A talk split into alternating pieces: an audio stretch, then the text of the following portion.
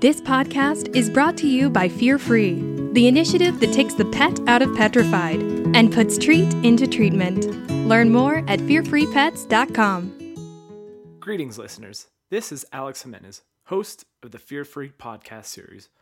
For today's show, we have with us not only one of our regular guests, Dr. Jonathan Bloom of Willowdale Animal Hospital, but we are also joined by one of his close clients, Alex Patinos.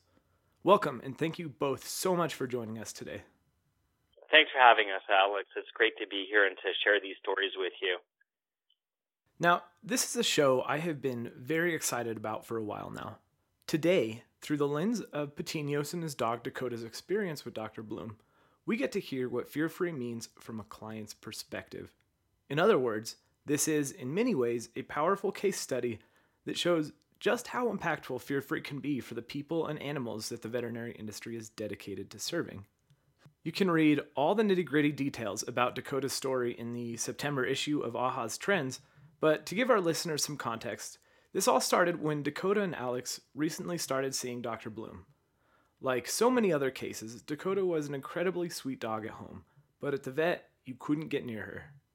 However, as those who have been following our podcast know, Dr. Bloom is a leading veterinarian in the Fear Free Initiative through a series of progressive appointments that involved implementing many of the core fear free practices, he took Dakota from being a fearful, untouchable, and emotionally compromised patient to a cooperative, secure, and all around happier dog while at the vet. So, Alex Patinos, I wanted to start out by asking you just how this was different for you. I know you've been to the vet before, you've been to other veterinarians, but I wanted to know how it felt being on the other side of this whole fear free thing and what it looked like from your perspective. Thanks for including me uh, on this uh, uh, podcast. And, um, you know, for us with Dakota, we kind of treat her as a member of the family. And it was uh, both concerning and disappointing when we were taking the time and going in uh, to get her checked at the vet, and we weren't able to get a proper assessment. Uh, sometimes we were having to reschedule a couple of weeks later and still not being able to uh, have Dakota get a, a, full and proper assessment. And when you, you view your pet as a member of the family, you want her best well being. And so when Dr. Bloom approached us with um, you know the uh, a very new idea of going through the fear-free protocols and how we could uh, better experiences and you know in in the long term actually save time in being able to get what we need done when it was planned to get done. It was a it was a pretty uh, intriguing and exciting opportunity that we saw for the benefit of both Dakota and our family.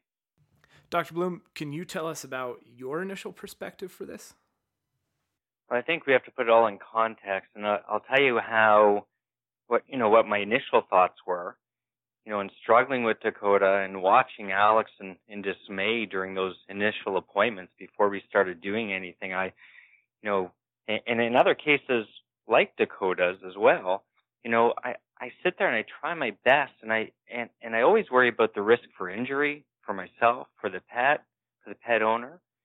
You always worry about losing a client because you feel or you watch as as that look of dismay, that look of um, unhappiness comes over, you know, the owner's face. And I felt uh, unfulfilled as a veterinarian, not being able to carry out my commitment to healthcare, not being able to do really what I was trained to do. I mean, imagine struggling with a pet, putting yourself at risk, trying to stay on time in your busy schedule and feeling you're about to lose a client, making the, and maybe making the patient even worse, you know, physically for sure, mentally. It, it's very frustrating. It's very unrewarding.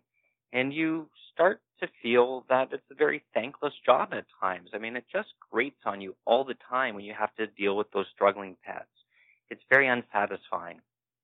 Years ago, you know, I started looking for solutions to that problem, and I I had I implemented some some protocols and some programs with with fairly good success, but there was still a gap between some cases like Dakota and um, where I needed to be. And then then came along Marty Becker in, in a breakfast that I was having with him, and he was talking to me about this concept of fear free that he was starting, and and all of a sudden the door swung open, and I realized that there was a whole um, culture or a whole spectrum of illnesses uh, that I hadn't even touched on in my 20 plus career, 20 year plus career.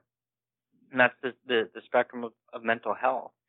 And as I learned the tools and I saw the progress that we could achieve and, and, and I watched Dakota go through that and other cases like Dakota, I, I became again a very proud veterinarian. I was excited. I felt fulfilled. I, I saw a whole new canvas in front of me, you know, just waiting to be painted. And, you know, it's a great feeling of accomplishment. It's a great feeling of pride. And, and, and we won. I mean, I won as a veterinarian. Alex Patinios won as a dog owner and, and Dakota won because she created or she experienced these, this, this, uh, great visit and, and subsequent visits and, and got proper health care. So how does it start? Well, it starts with being honest It starts with speaking to the pet owner, in this case, Alex Patinios, and saying, look, Alex, this is not working out the way it needs to go. This is not going to turn out well. Somebody's going to get hurt. It's not a good experience for Dakota. She's not going to get the type of health care that you expect me to provide and that I expect to provide. And, and this is just not going to go down well. So let's just take a step back. Let's regroup and let's try to set you up for success and set Dakota up for success. Here's a couple of tools that we can implement, a few things that you can start at home, you know, in advance of your visit. Let's reschedule you for a week or two from now. You work on these these programs at home. You know, things like, you know, finding out what's what's her favorite food that you can give her as a treat for when she comes in to see me next. Putting on these compression shirts, which are believed to be calming for pets, starting her on a medication just, you know, a couple hours before the appointment just to settle her fears or her anxiety a little bit. Let's set her up so that when she arrives, she, she's already calm and relaxed. And then we can take it from there. And I think, you know, that discussion or that starting point is, was really the beginning of something great because Alex, you know, was looking for something better and I think this resonated well with him, and and uh, he he jumped at the idea, grabbed it, and and really, to much to his credit, bought in right away and said, "Let's try it out. We have nothing to lose," and uh, it, it worked fabulous. Alex, how did it feel to be on the other end of that? To see and experience Dr. Bloom putting not only Dakota's physical well being a priority, but also making her emotional well being a priority. Right, and um, I have to say it feels great that you know we we're we we have a relationship with a vet for our pet who cares so much. Um, you know, it's not unlike if you're going to have a, a family physician for your for, for your kids. You you want one who cares and goes a little bit beyond, you know, just the the normal expectations. You know, as I was just listening to Dr. Bloom, is I didn't know there was a different way. You know, the stereotypes are always there. You know, from the Marmaduke cartoon of you know the the dog doesn't want to go to the vet. That's just that's expected. You know, so I didn't know there was a different way. And I, I think, you know, one of the key points that Dr. Bloom uh, mentioned, and I think a lot of this is just the way it was communicated. It was great when he, the time he took to explain it to me and to really take a step back and kind of start from square one that rather than trying to push the issue with Dakota to kind of force the exam and make it an unpleasant experience for both Dakota and me, and then having a really stressed out dog to get back home. Um, rather than pushing it, we, we took a complete step back and then kind of circled back and started the protocol. And, you know, I messed it up the first time. I forgot to give the medication. I did all the other stuff, got her up early, you know, put on the the compression shirt and did all that other stuff. And you know, I got to say it's amazing to see how uh, proud Dakota is when we put the compression shirt on her because we made it like a really nice experience and gave her a treat. And she kind of trots a little bit around the house, very proud that she's got it on. Um, but understanding what was required of us and understanding that there was a better way and clearly communicating that you know we had a real big part in the process to make you know the vet visits a better experience. And you know it was it was communicated so clearly and understanding that we wouldn't get it completely right the first visit that we would continually tweak and adjust it. And certainly uh, we in some ways we have tweaked and we've done a little more on some things but in other ways dakota because she's had better vet experiences when she goes in she psychologically is dealing with things better you know so just from the simple thing of getting on the scale when initially she'd be pulling at the leash and not wanting to do it because we've now been able to do that a couple of times without incidents she now doesn't care about the scale. She, she simply trots right up there and stands still. And there's little bits of the process where we don't need to do anything anymore to get her because she's been able to have good experiences. Know, Alex is completely right when he says it's part of the process. And it's always a process. It's not an event. It's not a one time thing. Veterinarians aren't going to approach dogs and say, this is, you know, that we do it. The the philosophy is how we do it, but it's always a process. It's a it's an evolving process. It's an evolution, and and the pet's needs are always changing. Sometimes they get worse. Sometimes they get better, and so you just make sure you have all the tools and all the resources that you need, and really partner with the pet owner so that you can work together to find out what works for all three of you involved, all three being know, the pet, the, the pet owner and, and, and the healthcare provider.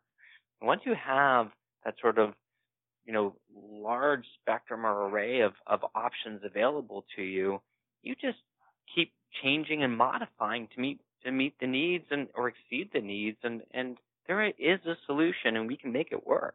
So I, I love that Alex realizes that there's a process and that it'll always be changing. And and that's what excites me too as a veterinarian, looking forward you know, for the years to come. I don't know where we're going to be with Dakota. Maybe we'll be doing very little for her down the road because she's realized that, you know what, coming to the hospital is not really a bad place. It's actually pretty cool. And and so I'm excited to see where that takes us. I know where it's taking us now, and it's been great. So, Alex, this word process has come up a couple of times as both you and Dr. Bloom have been talking about this. And I'm wondering because I think there are still some veterinarians and clients alike who may have a bit of concern about how a process feels from the client's point of view. It's kind of an intimidating word. You know, a lot of people think you go into the vet, you wrestle through it, you're in and out, and that's where things stop. They're supposed to get it all done right then and there. And that was not the case in your experience with Dr. Bloom, but it worked out for the better. And so I'm wondering if not that you can speak for every dog owner out there, but after having gone through that, what you would say to a veterinarian client who might come at this with a little bit more skepticism.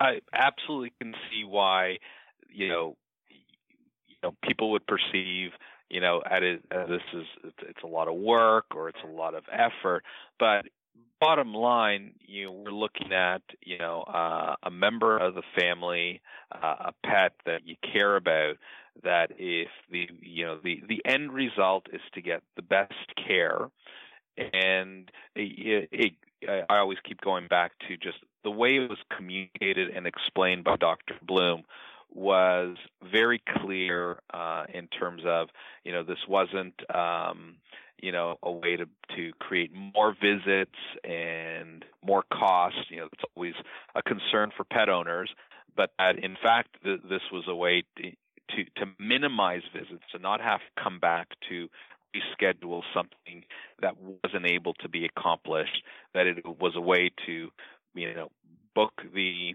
kind of the, the scheduled visit and be able to complete it and have it successful and done at once.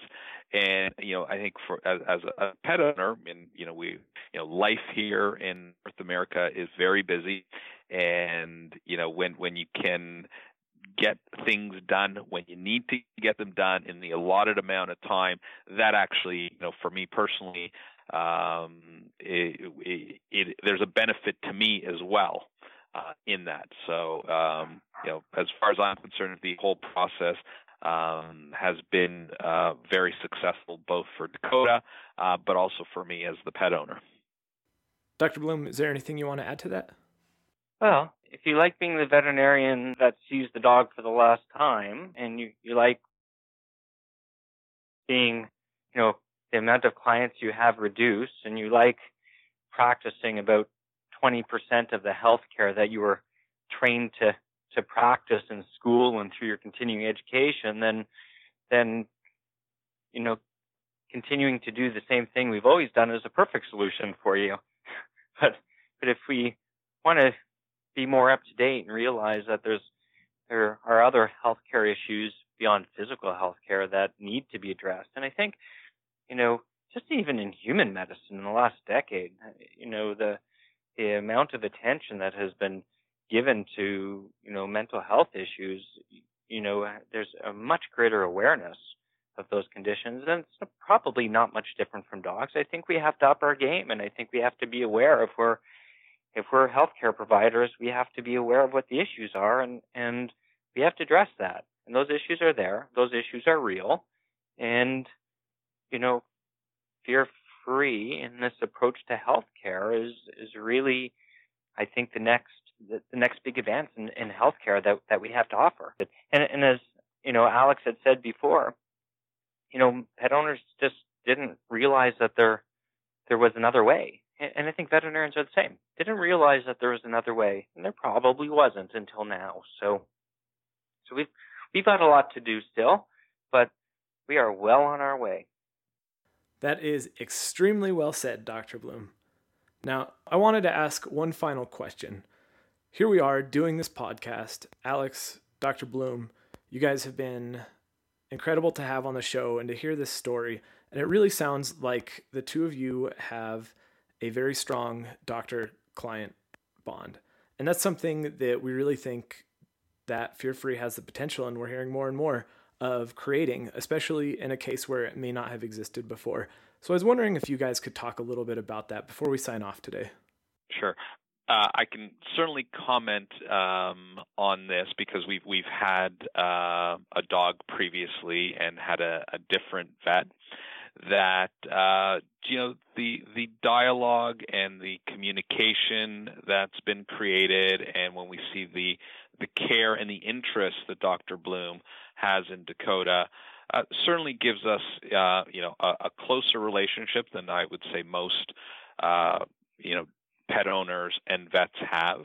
Uh, certainly for Dr. Bloom, I think it's great in the sense that um, there's less risk he'll lose us as a client, uh, and certainly for us, it gives us the assurance that our pet is getting, you know, really personalized uh, health care to the point where Dakota did have a bit of a, a, dizzy fainting spell a few months ago, and I felt very confident to call the clinic, left a message, and got a call back from Dr. Bloom. I think in about 10 minutes, and um, so it, it just it creates a better understanding and a better overall uh, sense of health care, um, and so it, it's it's been a real positive for us there um, altogether.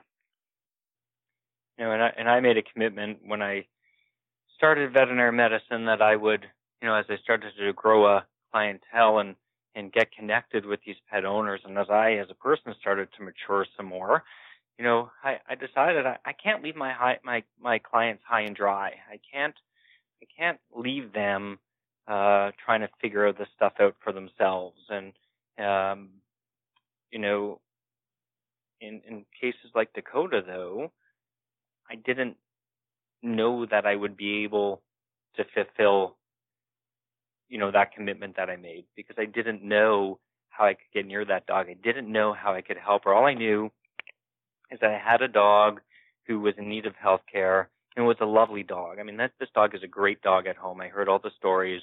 I knew that the owners loved her very much and I knew that there was a need.